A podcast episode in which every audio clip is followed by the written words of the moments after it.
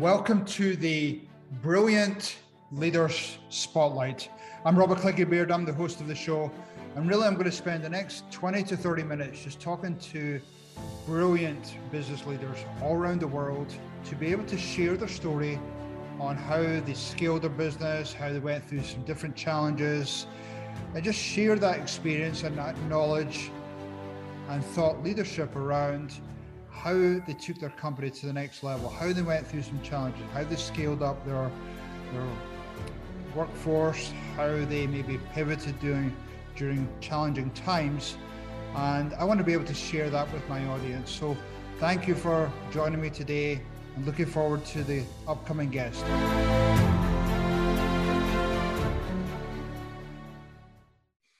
Hi, this is Robert Clinkenbeard with the Brilliant Leader Spotlight. I'm super delighted to be joined today by Richard Blank. Blank, um, Richard is calling all the way from Costa Rica. And as we just talked offline there, we're uh, I'm actually based in Scotland right now. So we're totally the opposite parts of the world, both smiling, both having fun. So uh, thanks for joining the show today, Richard. So happy to be here today at the Brilliant Leaders podcast. And it's my first one in Scotland, so I'm extra excited today. Oh, awesome. Awesome. We'll, uh, we'll dive into that. So, um, should tell the audience just a little bit about your background, why you're based in Costa Rica. Tell me about your business. Well, thank you for the question. I, I started off, Robert, in Northeast Philadelphia in the United States. And when I graduated the proud Abington High School in 1991, I decided to double down on my favorite class, which was Spanish. So I went to nicer weather to the University of Arizona in Tucson, Arizona, and I was yep. a Spanish communication major. And then when I was 27 years old, I had the opportunity to move to Costa Rica for a couple months to work at my friend's call center. Two months turned into four years. I fell in love with Central America as you did when you came to visit multiple times. And I learned the business from the inside out. And Robert, here's the best part. Instead of starting as a C-level executive with finances and contracts, kind of learned it as an entry-level agent.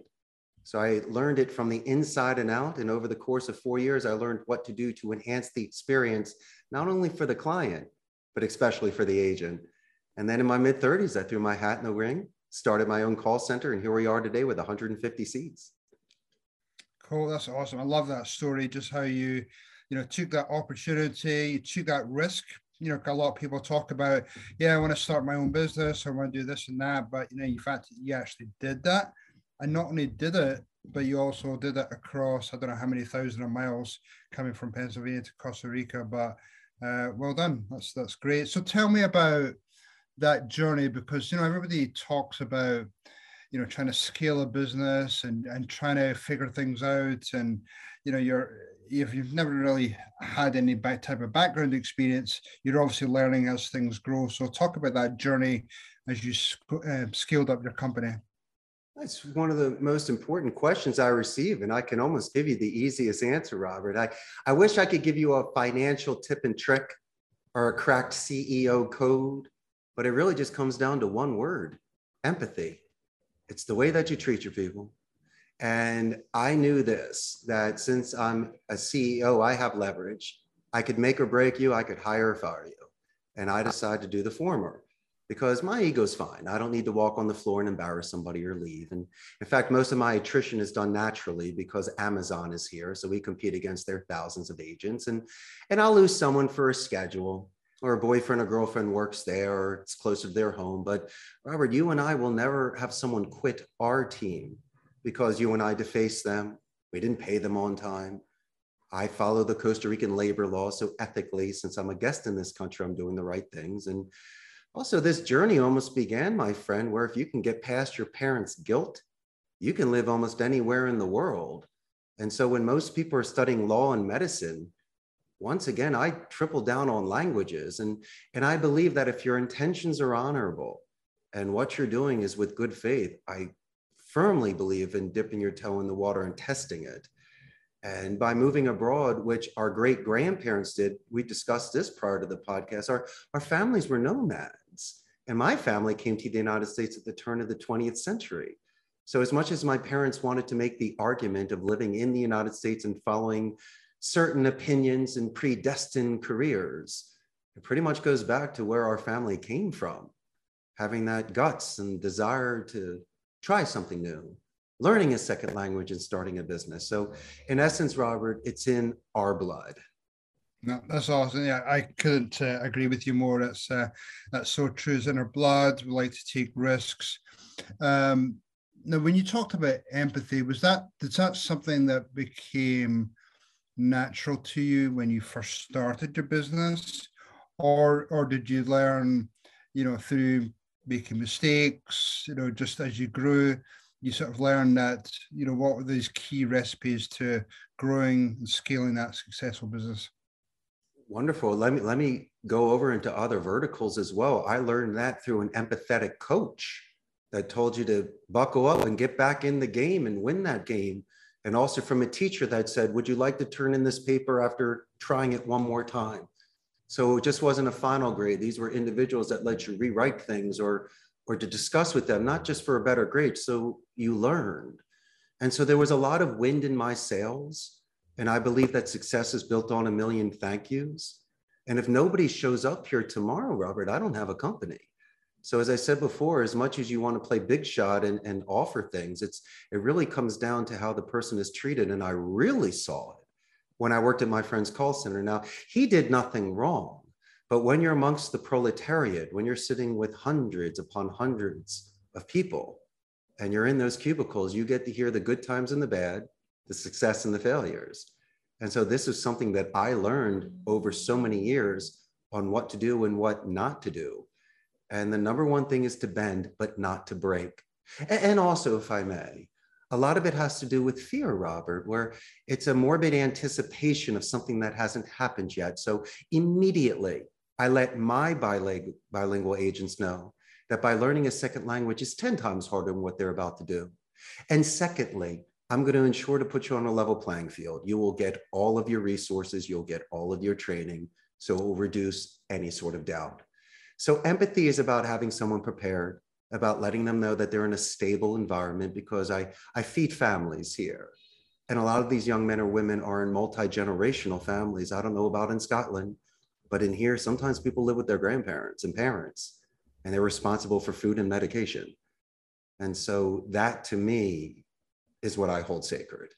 And that's why I've been a very successful boss. No, I love that. I love that. And you're right. I mean, again, even in Scotland, um, the fact that people are still living with parents and grandparents just because they want to take care of them and uh, you know you carry on that legacy. Now, you touched on empathy. You touched on you know training. Um, yeah, I couldn't agree with you more. But you know, part of you know as you're scaling your company, you know, you're obviously trying to lift uh, emerging leaders through the company to take over, become supervisors, become middle senior managers, leaders. Uh, what what type of things did you do to either again develop some of those emerging leaders to again take on some of the, the heavy lifting uh, for you? Asking some of the best questions, Robert. I got to give you credit. I, in order to scale a company, you got to think of two types of people. Uh, you could bring somebody in with 10 years experience, but they could have bad habits.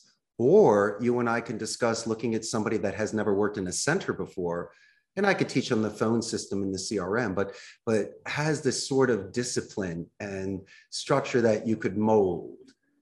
You could have them as your squire and page like a knight does. And so for me, I only I I will bring in specialists for the IT department, but I will only delegate and promote from within. And also, it's by merit. I could care less if you're a boy or a girl, young or old. If you're showing me, as you say, leadership, and, and leadership comes in shapes and sizes, showing up on time, pen at the ready, not just absorbing, but contributing. And, and I don't like yes men or yes women. I want someone to be on my team and want me to win. But if they have a suggestion, if they see something outside of the box, or they just want to throw a random idea out there, I think that's incredible that to me is leadership. And and i also like the ones that and, and you can see it in the beginning robert that it's like a buddy system. If someone's doing very well on an account they can let somebody sit next to them and they feed off of that sort of energy. Now we have these challenges with covid and remote agents but let's just talk about the on-site agents here. So it's very easy for me to see somebody standing during the day and pitching someone that's engaged someone that's asking for another notebook because they're just going both pages and taking tons of notes and contributing.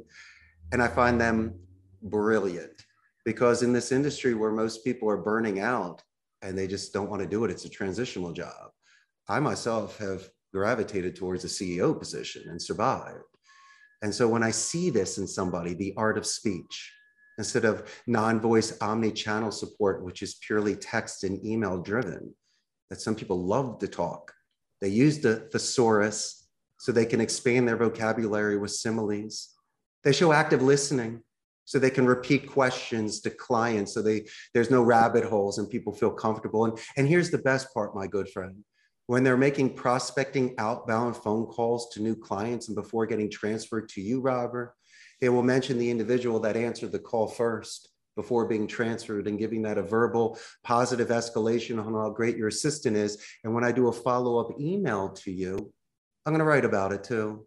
So when I have to call back that prospect, that individual that answered the phone is going to be so happy to talk to me. Tell me in 10 years, I'm the only one that wrote Robert about him. And obviously, it's a great first impression before you and I do business. So, my good friend, these are some of the soft skills that we teach here that will never compromise the ethics, values, and morals of the agents. I love I love how you talk about the soft skills part because I feel that is not developed enough within companies. That people, uh, I don't know. There's there's either little role playing, there's little training, development in that soft skills piece, and um, and how do how do you how do you start that process? I mean, is that do you do it through role playing? Do you do some type of developing processes? How, how do you start developing that within a company? Well, there's two ways. I think it could be on site and off site. On site, we have departments called QC or QA, which is quality control, quality assurance. We grade calls through KPIs, which are key performance indicators. So I could probably see if there's 20 things I made sure you asked the client to qualify them. But the soft skills, as I was mentioning, using names or using pronouns, asking tie down questions, Robert, like makes sense, right? Sounds good, right? How about this, my good friend? Since a lot of people are calling homes because people are working from home now, you might have a dog in the background. Dog's barking, right? But you and I love dogs. So that's an excellent way for me to use the Me Too technique. That's a soft skill where I'd let you know I love your dog. But then I will follow it up by asking, What's the dog's name? And you will tell me, Fluffy. so Fluffy sounds great. Put him outside. So the next thing you know, once you put the dog outside and you come back, instead of trying to repitch you, I can anchor you in that one section because we talk about your dog.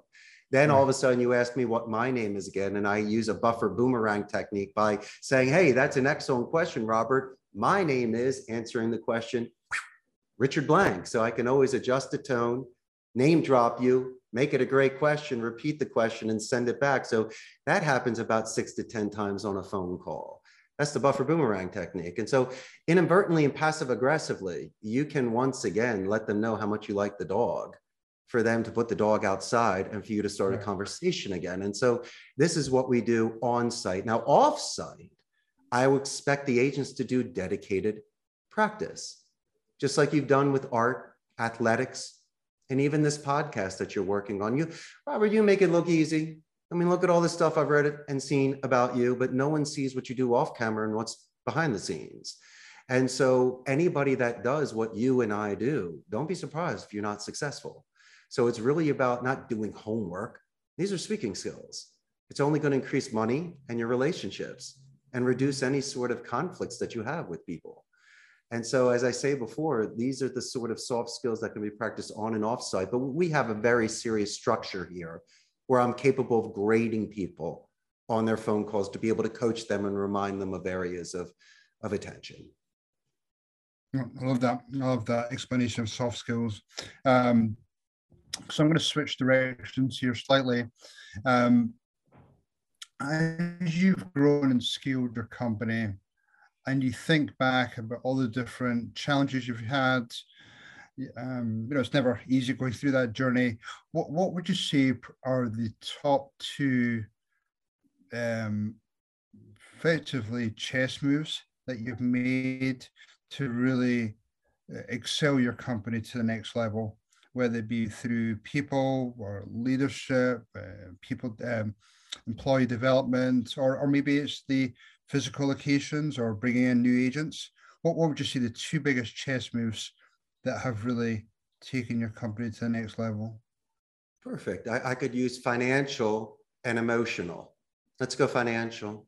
I started very slow. I first started renting a seat at like a glorified open floor plan cafe so I could just rent a station. So I didn't have any sort of serious overhead. And then after a couple years, I was able to save enough money to rent 150. I, I built out a 150 seat call center that I was renting and bought the equipment. And, and so I had it there. And after about six years, I saved enough money to build a 300 seat call center where I am today. You see the bricks behind me here. And so my suggestion is to save your money so you can weather storms and to not have certain partners that you think might be making bad decisions for your company or to do some sort of influence on you. And so as much as you want all the bells and whistles and to grow quickly, my suggestion is the way that my grandparents taught me is if you can't pay for it in cash, you just don't do it. So as much as I, I want to impress you with some sort of, as I mentioned before, shortcut, no, it was really the tortoise compared to the hare. Very slow and steady, having acorns for the winter time, weathering any storms, and guaranteeing that it, you know, in case I lost a small account, that I could still pay my lights and my payroll. So that's the first thing. And the second thing is, as I was mentioning, it could be emotional, where since Spanish is my second language, okay? And let's just say there's a code red in the office and someone's just having a tough day. There are things that do happen outside the office that can affect their work performance. So I want to make sure things are discussed two ways. First, share your ideas in your native tongue. So you get it out and you explain it the way you want to. I might miss 5%. Who knows? I want you also to back it up by explaining it in English. And I will do the same. I will answer you in English and also do it in Spanish. So if there's that 5%, it can blend and cross over to make sure that we're consistent. And so once again, since I am a guest in this country and I am fluent in Spanish, there could be certain times that I might misinterpret something. So those times are very sensitive. And if I realize that I'm not capable of getting the sort of resolution that both of us are looking for, I will call in a third person, my floor manager, and let that individual speak for me just to make sure that, as I mentioned before, it doesn't spiral out of control and somebody quits or breaks down or just has a really, really bad day. And so that is taken into consideration as well because th- these jobs are demanding. It could be monotonous. And as I mentioned before, with COVID and these other pressures that these people have, they're they're coming back to the office. But but my goal, Robert, and I'm sure yours is as well, that after they leave you and working with you for the day, that they've recharged their batteries enough to be able to confront any sort of challenges that they have in their house. And so it's really just like a nice circle that I, I try to create mm-hmm. here. And obviously it's been working yeah, for the last great. 14 years. No, I mean, I think you bring up a good point that, I mean, a lot of companies that are scaling will be challenged with communication, period.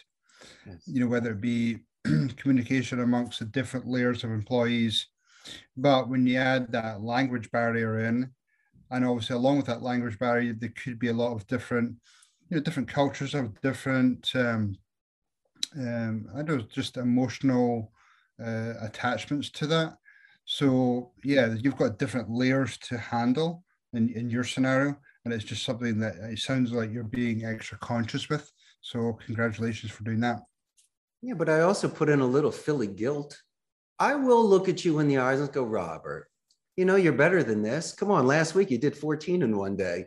And then, second is, I'd say, Robert, you're being out of character right now.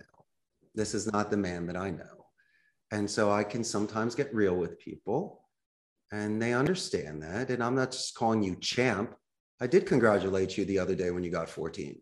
So I am a legitimate boss. They know I, I call the balls and the strikes. And if they're having a great day, I'm winning their sales. If not, I'm going to pick them back up and, you know, dust them off and try to get them to move forward. And I dress like this every day. So in case their mother shows up, I'm going to let them know how great Robert is. And you're raised as such a good boy, you know, just to get points it. with your mother. So um, we do things like that here. It's really, uh, we, we try to give back and pay it forward. That's awesome. I love it.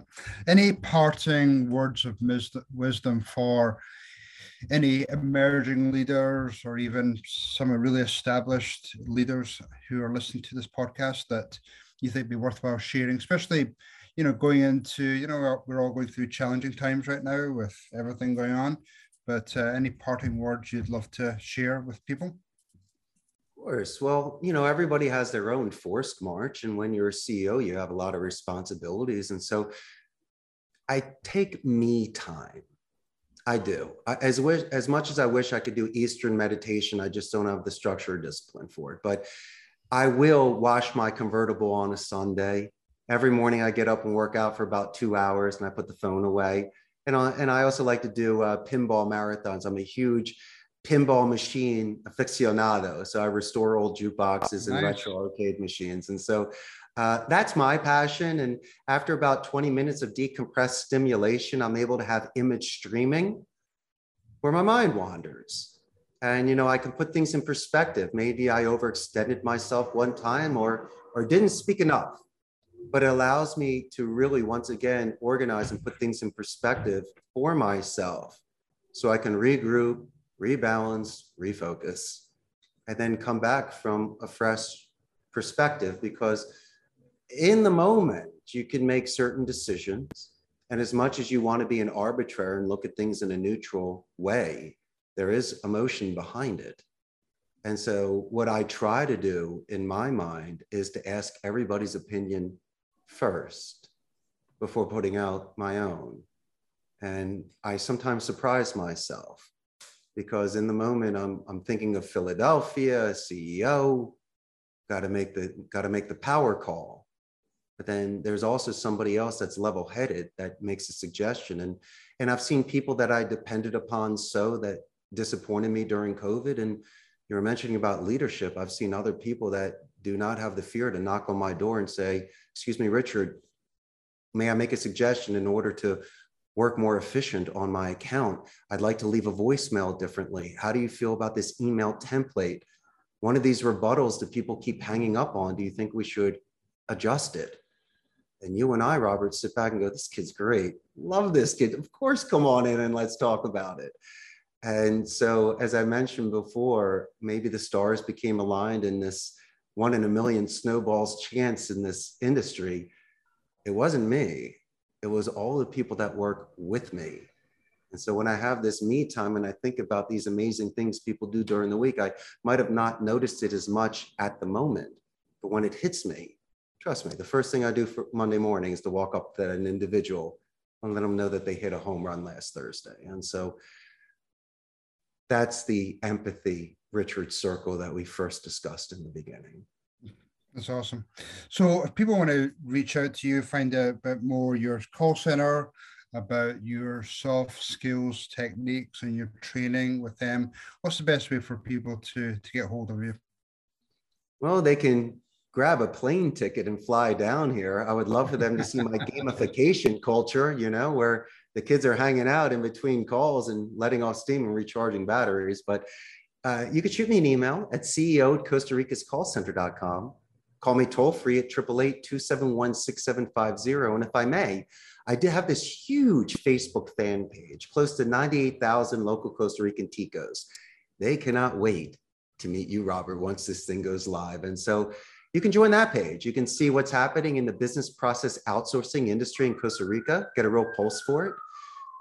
We are close to the United States. We're right here in Central America, north of Panama, south of Nicaragua. Democratic society, no standing army, 95% literacy rate, and scalability. And so a lot of people come here like yourself for ecotourism or to live or retire. And Costa Rica is just beautiful and I've been here for the last 22 years. And all I could really say it is a wonderful Pura Vida lifestyle that you once again love. And I know you're coming back.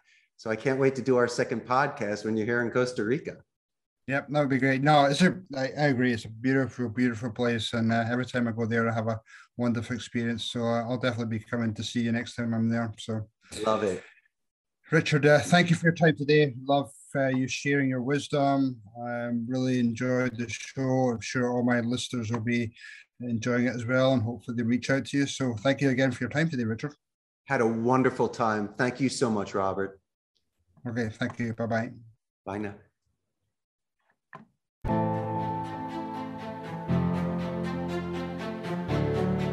Hi, this is Robert Clinkenbeard with the Brilliant Leaders Spotlight. Really glad you could join the show today. Hopefully, you got some great nuggets that you can take back to your business and help to scale your business, provide some leadership to your team, maybe switch products, maybe pivot to a different direction. That's what this whole podcast is about. Really, just to help you steer, build your roadmap, maybe take your company to the next level, maybe contact our guest and try and get some other expertise. But really glad you could join us today. Looking forward to hearing your comments. Get back to me if you have any questions or if you need some help building that roadmap. But uh, really grateful that you could join me today. Thanks very much.